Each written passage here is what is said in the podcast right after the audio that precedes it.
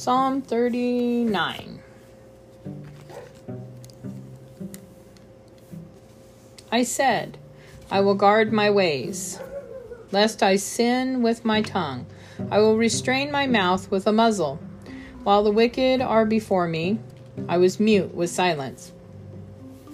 I held my peace even from good, and my sorrow was stirred up. My heart was hot within me. While I was musing, the fire burned. Then I spoke with my tongue.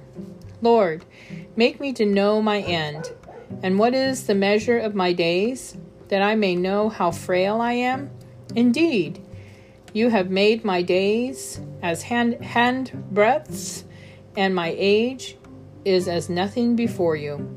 Certainly, every man at his best, at his best state, is but vapor, Selah. Surely, every man walks about like a shadow. Surely, they busy themselves in vain. He heaps up riches and does not know who will gather them. And now, Lord, what do I wait for? My hope is in you. Deliver me from all my transgressions. Do not make me the reproach of the foolish. I was mute, and I did not open my mouth, because it was you who did it. Remove your plague from me. I am consumed by the blow of your hand, when with rebukes you correct man for iniquity.